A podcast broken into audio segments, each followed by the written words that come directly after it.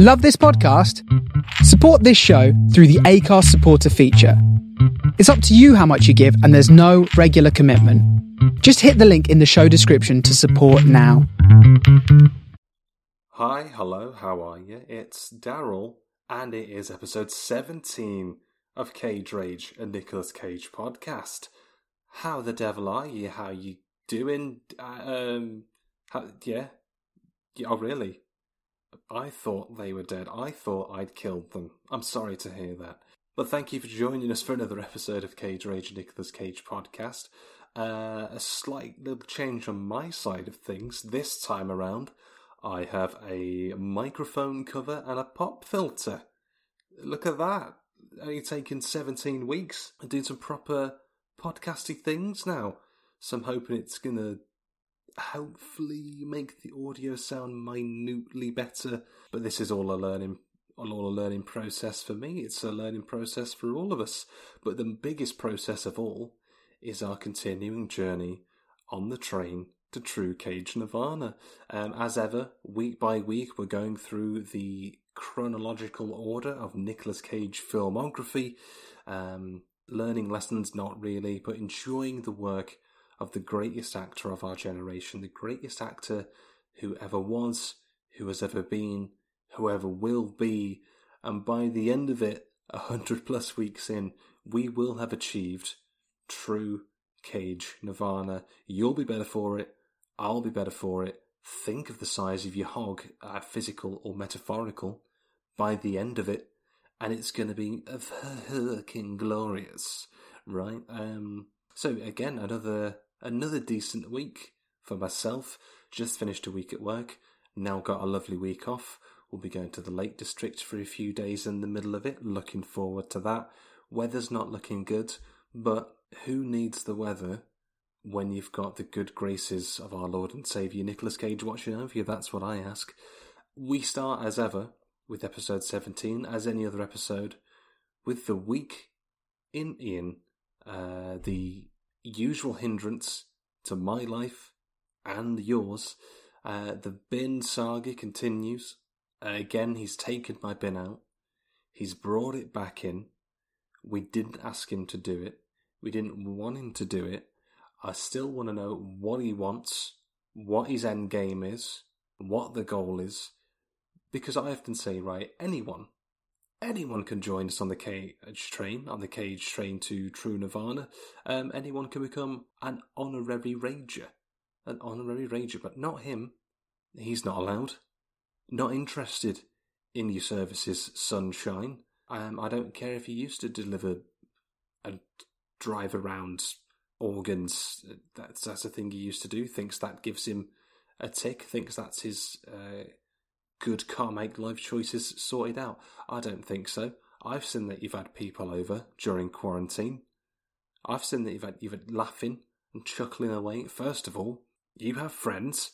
That's as much of a shock to me as it is anyone else, I'm sure. But you don't get a pass from me. Or is it just the other day, like I ordered a pizza, was home alone. I'm not going to make food because I'm lazy and I'm one of those people, if you know me, any day could theoretically be my last because I'm a burden. Now, where I live, as I've mentioned before, a little difficult to find. The delivery guy had to call up, gave him some directions. He found the house, but as he was leaving, he said thank you to Ian, who was sitting out on his bloody porch with his red face in the blazing sun, as ever, because he doesn't believe in sunscreen, probably doesn't believe in global warming either, probably doesn't believe in fabs, that's the kind of person he is. Looks like one, ironically enough, but he doesn't believe in them. And I'm thinking, really? You're going to take credit for my pizza as well? You won't take this from me. You won't have this in. I won't allow it. I will not allow this transgression. And I know it, that if I'd stayed out a second longer, he would have been like, Oh, what you got? You got a slice for me, but I don't have time for that kind of neighbour small talk. I don't have time for it. And when I came home from work the other day, it was the uh, afternoon of the night before the bins going out. He's like, remember, it's black bins this week, not green. Black bins this week when you take it out later. I was like, oh, right, I'll, I'll remember this time. And then he's like, oh, I'm like, I'm like your bin connoisseur, like your bin guidance person, aren't I? And I went, haha. And then as he was still talking to me, because I'd already had enough of his shit in this 10 second conversation, I just walked inside my house and shut the door. You don't need it. I don't need bin small talk. I don't need any small talk from you. I'll give you one of those where you inhale and grit your teeth and give him a slight nods as if you're walking past an office colleague at work. But none of that. Let's have less of that. What we will have more of, though, is the 1992 film starring, of course, Nicolas Cage. It's Amos and Andrew. Um, this film, the only film uh, that Nicolas Cage starred in, in the 1992 Amos and Andrew, uh, also starring, you may have heard of him, Samuel L. Ruddy Jackson, no less. Uh, the basic plot of the film, um, and it's it's kind of a weird one to describe, and you'll sort of understand why as we go into it, given um, the political environment at the moment. It's basically Nicolas Cage is a sort of career criminal. Samuel L. Jackson stars as a very famous um, so author and playwright and sort of black figure. Um, it concerns him uh, and Samuel Jackson, who plays Andrew Sterling. He purchases a summer home on a, as the film will let us know, a largely white island, and then all sorts of hijinks ensue. Um, now, it was unfortunately a little bit of a box office failure, grossed just under $10 million domestically. Um, a lot of negative reviews, received quite poorly by critics, only 20% on Rotten Tomatoes.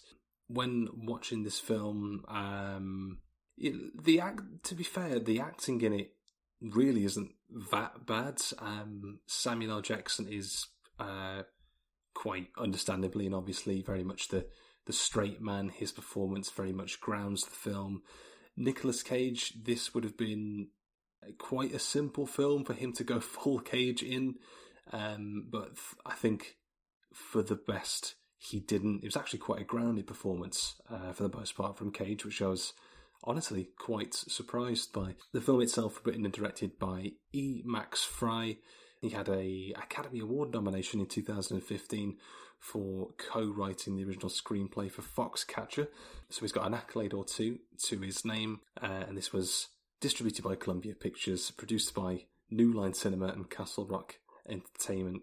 So again, I think this is one of those films that uh, they probably had a little bit of hope for, but didn't quite achieve there. The name is a parody of the um, old sitcom Amos and Andy's, uh, which ran from the late 20s to the 60s, which was, I don't know if noble's the right word, but uh, infamous for uh, minstrel actors, white actors, sort of playing black roles.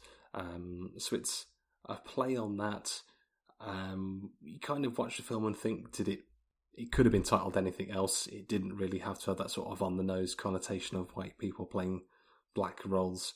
Maybe it's in the sense that in the film, um, a lot of people think that Samuel Jackson's a criminal, and they only really, really, they only value his worth when they realise that he's uh, a wealthy playwright who's won awards and the Pulitzer Prize. A, a, bit of a a bit of a weird film to watch in the context of the BLM movement, uh, the Black Lives Matter movements um, in today's age. You just know that even though it was only thirty years ago, you probably would not get a film like this today. And even if you did, I doubt highly that it would be portrayed as sort of a buddy comedy in the way that this one is. Again, odd, odd film. Again, not bad. Like I said, the there is a lot of hammy acting in it, and the first half hour of the film is just uh, Samuel L. Jackson's character Andrew Sterling just being harassed because he's black um, which is kind of like okay. So the whole context of the film is basically, as I said, he he moves to an island, a summer home. Um, some nosy neighbours, some absolute Karens of characters, basically um, don't recognise him, and on the basis that he's black, they're out for a night walk with their dog. They see him setting up his stereo through the window. Um, it's the home of someone they used to know on the island.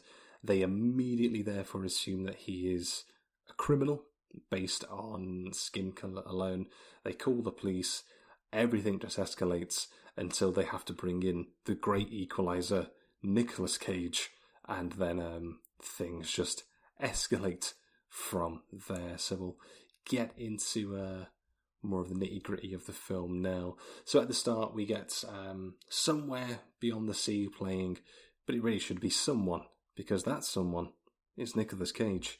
Samuel, the L stands for Loves Nicolas Cage, he's taking a boat out to an island and he sneezes, so you know he's a fucking nerd. Meanwhile, Cage's character is in a jail cell, so you know he's a badass with a bad old hog. That's basic cinematography. I studied media at uh, A level. I got a C, so I I can tell you when something's happening on the screen and what it means. Probably. Uh, now, Cage's character Amos has a tattoo of an eight ball, and every time you shake it, the answer is the same: greatest actor of our generation, or uh, piss off Ian. One of the two, both of them, very acceptable answers. Now, the white couple that I mentioned earlier, one of them's a fat lawyer, one of them's a Karen. They even had him in the early 90s. Don't worry about it. Uh, he drives past them. He's nowhere near them, but they act like they nearly get ran over, which you probably know people like that. That's it. It's everything they do that sort of lead to the events that escalate um, towards Samuel Jackson's character. It's definitely what Ian would do, and that's why when I was watching the film, I immediately hated them and everything that they stood for. So he drives past them, nowhere near them, uh, definitely didn't run them over, but they go and spy on him because it's the house he's staying at. They have a dog as well. Always, always um, important to point out that dogs are some of the greatest actors out there, up there with Nicolas Cage. There's humans, dogs, Nicolas Cage. Okay, uh, the dog's called the Rommel. Um, I think that was his name throughout the entire film. I swear at one point he was called Ronald. I swear at another point they called him Rubble. Maybe that was just me not listening, but it's my podcast, so I'm definitely right and this film was wrong. He, um, the dog runs up to the window where Sam Jackson is setting up his radio and barks at him. Now, I actually know a little bit of Hound. I think the film is supposed to imply to that, oh, it's a white dog. Samuel Jackson is a black man, therefore the dog's racist. Hilarity will ensue, but what he's actually balking was run human. This is about to get very racist. Nothing has ever come, in a, good sense, from a neighbourhood watch. Um, the only part of my neighbourhood I can watch, unfortunately, is Ian's house.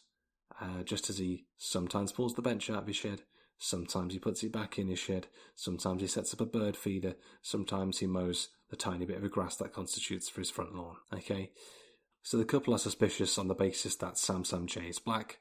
My question is, and a question that's still relevant 30 years later, when will these whiteys stop?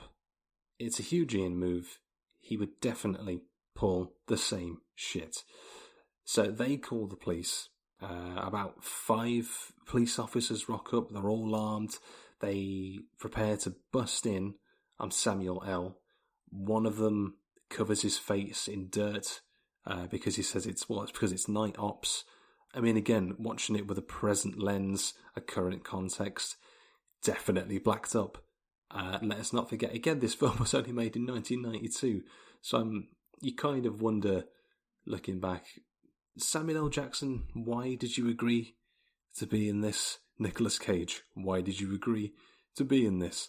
So Andrew comes out of the house. He doesn't see that it's a cop because he's got sort of some lights blinded in his face. He's got the car key in his hand because they've set off his car alarm. Um, the eager blacktop officer mistakes it for a gun. Uh, they all the officers suddenly start raining down bullets on the house as uh, Samuel L. Jackson's character crawls back inside for cover. Now I ask you, who was the instigator of all the bullets? It was, of course, the blacktop officer, aka Officer Ian. And again, watching this 30 years later, and you think, a trigger happy white cops, you say, that'll never catch on. Um, they get a local reporter uh, and his camera lad, a couple of freelancers rock up to get the sweet scoop. They'll be listening on the radio. However, none of this scoop involves Nicolas Cage, so it's never going to sell. You hacks. the police chief, and for his character, quote unquote, arc, he's also running to be uh, the mayor, or he is the mayor running for re election. It's important because the film tells us. He gets on the line with Sammy J, and then he learns that this is actually Andrew Sterling. Turns out he's kind of a big deal. So then the chief quickly realizes, right, it's this has been a huge, deadly misunderstanding. No crime has been committed here.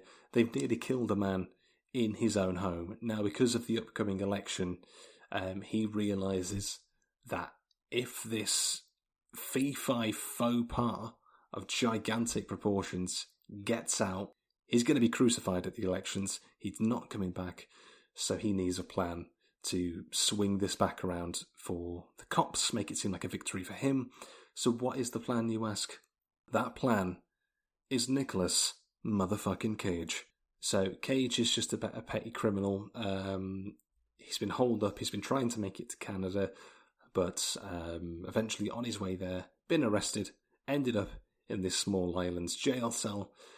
So, they go to him with a proposition. They say, um, if you pretend to be the shooter, you go into the house, take Andrew Sterling hostage, and then you subsequently give yourself up, then it'll look good for us. We'll make sure you get out of here on the first bus to Canada.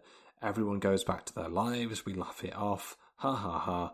And as I said earlier, at this point, um, it has been 30 minutes, well, damn near 30 minutes, uh, nearly a third of the film and it's just been a black man getting harassed. So you can kind of imagine the, the MAGA idiots, the statue loving losers, getting absolute rocking stiffies watching this.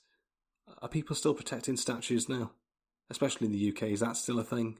Are we still protecting statues? Did that die off really quickly after we sort of ran out of racist statues to be angry at? Um, I don't know. Answers on a postcard, answers as ever to the usual social media on Instagram at Cage Rage Pod, Twitter Cage underscore podcast. You can find us on YouTube and Spotify as well. And also, uh, if you're enjoying the podcast and want to kick something towards it, kofi.com forward slash Daryl Edge, D A R R Y L E D G E. So they get Cage out of the cell, uh, ready to operate. Um, I don't know. I don't think it had an operation, but it's um, Operation Night Cage basically is the best way to describe it because for some reason they also dirt his face up and black him up as well. I don't know if that was supposed to be a nod to like Amos and Andy or what the purpose of it was. It's it's really weird. Um, it's it's really unknown why they did that. I don't know if it's a fetish thing that white cops had in the nineties. So, of the understanding that he's going to get out free. Amos agrees he breaks into the house with a shotgun, clearly a metaphor for his magnificent hog, and he finds Andrew sort of hiding under the bed with nothing but a little frying pan to defend himself. He he tapes Andrew to a chair and helps himself to a beer, as anyone would holding a black author to ransom. Let's be honest, we've all been there. Andrew lists his achievements to a black writer. Amos retorts that he has hay fever. And again, I ask the question when will white people stop? Now we go back to the nosy neighbours. Um, they hear some of the gunfire from earlier and they just take it upon themselves to get the local press involved, and in doing so, again, make themselves some of cinema's earliest known Karens. So a load of the um, press get involved. The local press guys from earlier they sort of film the Karens and the police chief officer basically saying um, that they didn't really know what was going on. It turns out that it was Andrew Sterling. Um, basically, a lot of evidence that's going to blow this whole operation wide open. So the police chief um, then enters. He's basically decided to fuck them both over now, Amos and Andrew. And he advances on Amos, telling him that they don't want the N word on the island anyway. Um, now, as you'll hear in this next clip, Samuel does not take too kindly to that kind of language. Well, I'm, I'm sorry about that nigger thing, Mr. Sterling. I just said it in order to. nigga that. And rightfully so. You you use language like that, you deserve to get slapped with a frying pan at the very least. Um, so Andrew goes to leave a number of times this film. Andrew's like, "Look, I've had enough of this, and you white people." But Amos points the shotgun at him, and he's like, "Look, we're both fucked now, and I need some insurance if I'm gonna make it out of here." He needs an ace up the sleeve. So they escape next door, tie up the police chief. Uh, they end up at the Karen's house, and they um, meet the dog Rommel as well. They have a bit of um, a to and fro with the dog. He wants to shake hands or shake paw with Samuel L. Jackson. He's like, look, I don't really want to.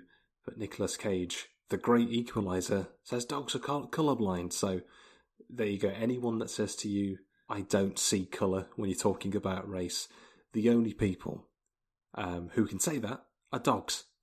okay. Um, so they have a little look around the Karen's house.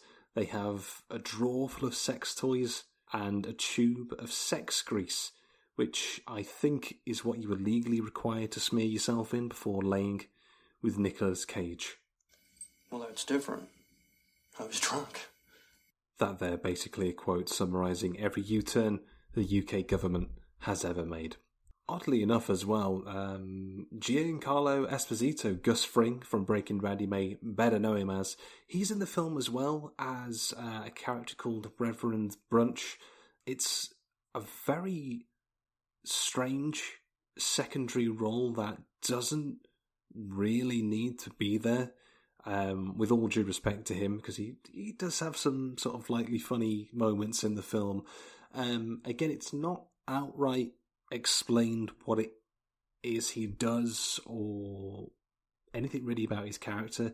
He seems to be this very loosely effeminate leader of, I think, a black liberation group who, um, when all the press are broadcasting the situation about the uh, Amos and Andrew hostage um, ordeal that's going down, they become aware of it because Andrew's again sort of very famous, very notable in the black community.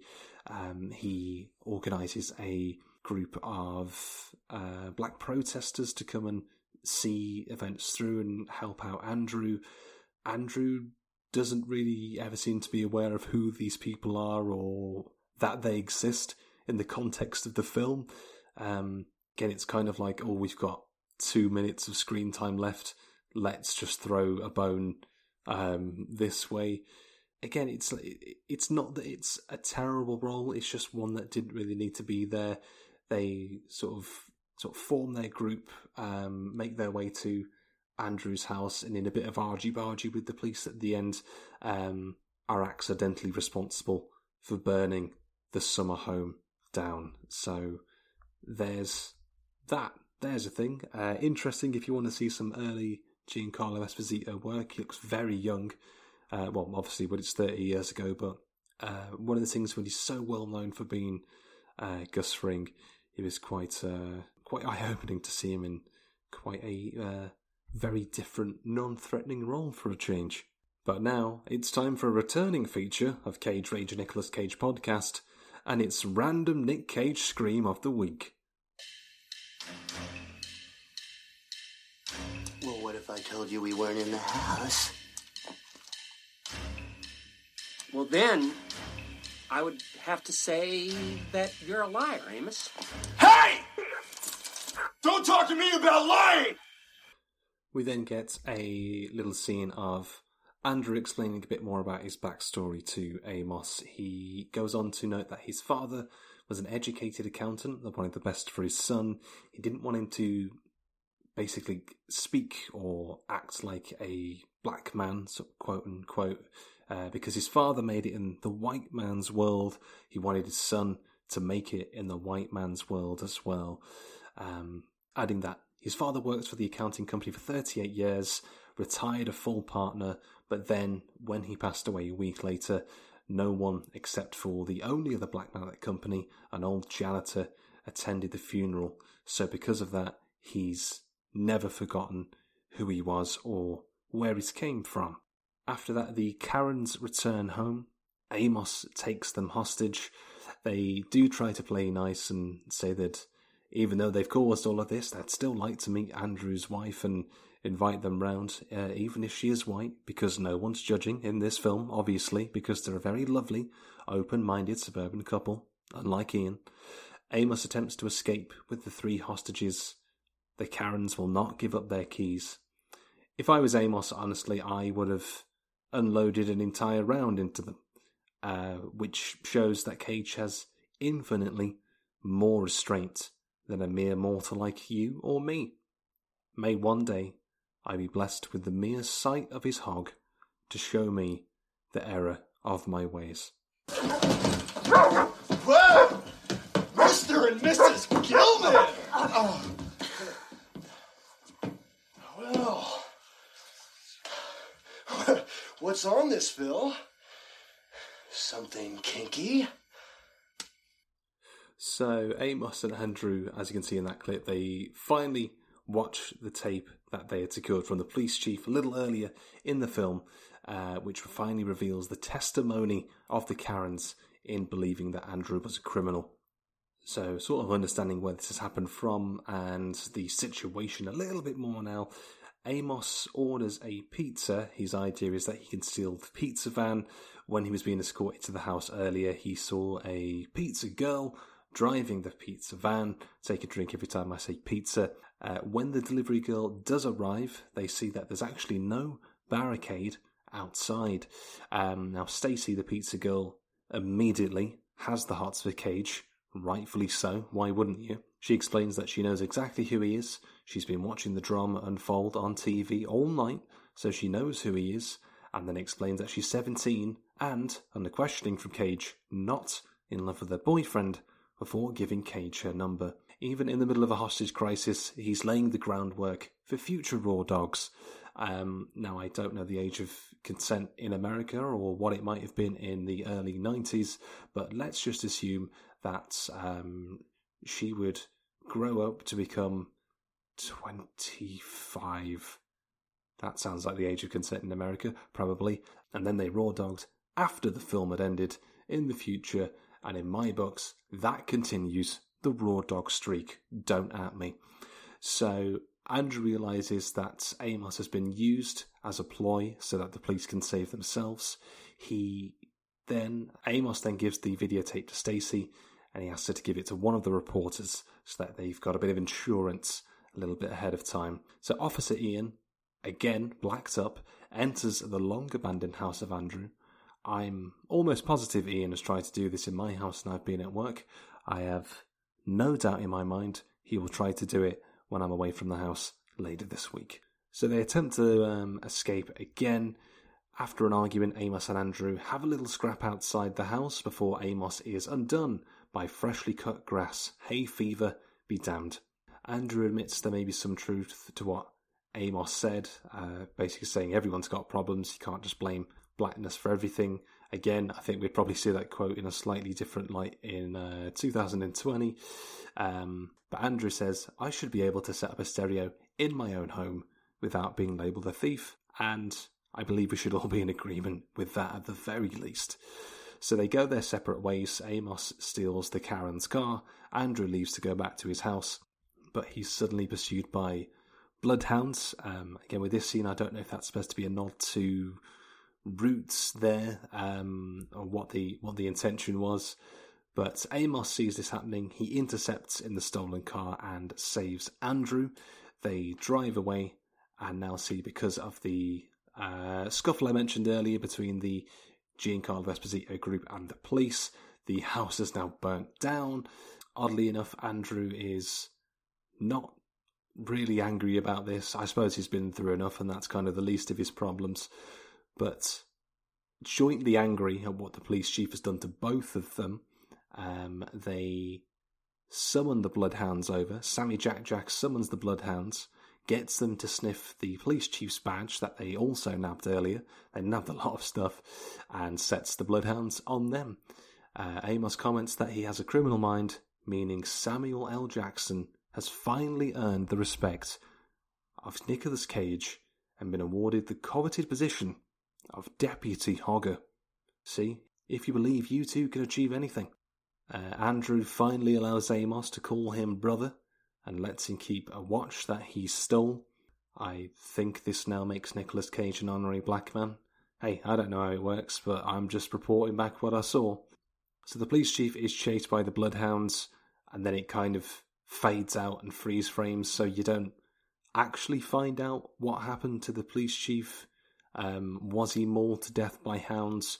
Was he uh, stripped of his police chief role and disgraced? We don't ever know. Uh, the Karens, likewise, were tied up in kinky bondage gear. As far as we're concerned, they are still there by the end of the film. Uh, a few little loose threads. I think it would have been nice to know what, more than anything, what happened to the police chief because he's the person who really needed to get his comeuppance. All we know is that he ran away. So Amos meets with his wife. Um, she's black, by the way. The only reason I mention that is because they keep making joking references to, oh, I get it, you're like this because you've got a white wife. I don't mind. Um, and then it's almost like it's supposed to be a big reveal that he has a black wife. Um, a bit of a bit of a weird intention with that one. I don't know. You kind of got to see it to believe it. So Cage finally tries to drive away to Canada, south on the I ninety five. Um, I don't get the reference. I'm, I'm English. I don't know if he made it, if that's the wrong way. It is mentioned that he has a poor sense of direction. That's kind of a throwaway gag earlier in the film. Um, is this American motorway humour? Because I feel like it is, and this is the kind of thing that Ian would laugh about. But I'm going to assume that he made it to give us all the happy ending that we need here. And as the credits roll, we get the, uh, I think, written for the movie song Suburban Nightmare by Sir Mix-a-Lot plays. You don't get rap names like that anymore, do you? Let's bring back the fun rap names like Sir Mix-a-Lot. Um, Nick Cage could be Sir Hog Plenty. Sir Rorus, Sir, Sir Rorus Dogus, wow. Sir Rorus Dogus. Or, this is the thing I found as well, this is one of those songs that um, basically summarizes the entire film as well. So if you'd rather not spend 90 minutes watching Amos and Andrew, just listen to the three minute, four minute song Suburban Nightmare, and that will sum up the entire film for you as well. Little spoiler for you. Um, and then in a post credit scene, we are shown the Bloodhounds and Rommel, uh, the dog of the racist Karens, uh, running around in the field, no doubt inspired by Cage, to pursue some quite literal raw dogging of their own. Um, it's an interesting character art for the dog Rommel as well. I suppose because he's white and Sam Jackson is black, you kind of are supposed to slightly assume that maybe the dog is racist, but then he ends up joining Amos and Andrew and just following them around for no particular reason because he's not a racist dog. So everyone's got some odd character arcs in this film. I mean, yeah, like so. So by the end of this film, it was. I was kind of expecting it to be worse than it was. It wasn't actually bad. Um, I think this, rather than the writing and the direction of the film, um, I would say this is genuinely more down to the acting chops of um, of Samuel L. Jackson and Nicolas Cage. Honestly, they hold the film together and make it watchable. I was surprised at how watchable this film was. I mean, like the like the title implies, it's supposed to give some kind of cheeky, light-hearted exploration of racism. It just becomes a bit mismatched. It starts out promisingly enough, um, although the script does kind of crumble and fumble away. Um, like I say, Frye is obviously good a writer. It's the film just seems to descend into a much more implausible scenario and wackier than it really needs to be. Um, they're trying to give this idea of fun comic chaos to an otherwise awful, awful misunderstanding. Um, again, little, little heavy-handed. Um, tries to go for some low-hanging fruit to touch on some serious and again, still unfortunately relevant uh, themes in today's day and age. Um, but again, even though Sam Jackson and Nick Cage are the standouts of the film. Without them, the film wouldn't be watchable. Um, it still is watchable. It did go quite quickly. I didn't find myself getting too bored with it. There are some stretches when uh, they try a bit too hard for laughs and um, it just becomes a little bit dry. But Cage and Jackson get some nice monologues. Uh, they get some nice scenes together. Um, anyone else, the characters just wouldn't have been as believable. Um, the only sort of believable thing in the otherwise, all the other characters are pretty outlandish. Uh, the only sort of believable thing is that white folks can be quite racist and cops can be very much corrupt. It just didn't feel like the film paid off a lot of setups too much. So I would say, for me, overall, I mean, as a Nicolas Cage film, of course, 10 out of 10. Um, I would give this probably a, a bronze cage. It's okay. It's slightly better than it probably should be. Uh, probably seems more affecting on paper, but um, a little too heavy handed, a little mismatched. The film does sort of buckle eventually, but if you want to see some Sam Jackson work and some Nicolas Cage stuff for the sake of completionism, then uh, check this one out. It's available on Amazon Prime two forty nine to rent, three forty nine to purchase. Um, but that brings us to the end of the episode. I hope you enjoyed it. Glad to have you here as ever. We will see you in the next one next week, one I'm very excited for. It's 1993's Deadfall, a film that holds a Rotten Tomato rating of 0%. And I cannot tell you how excited I am. That film is also available on Amazon Prime, so if you want to watch that ahead of time, please do. Um, we will see you then. But until then, keep on, keep on caging. Uh, bye.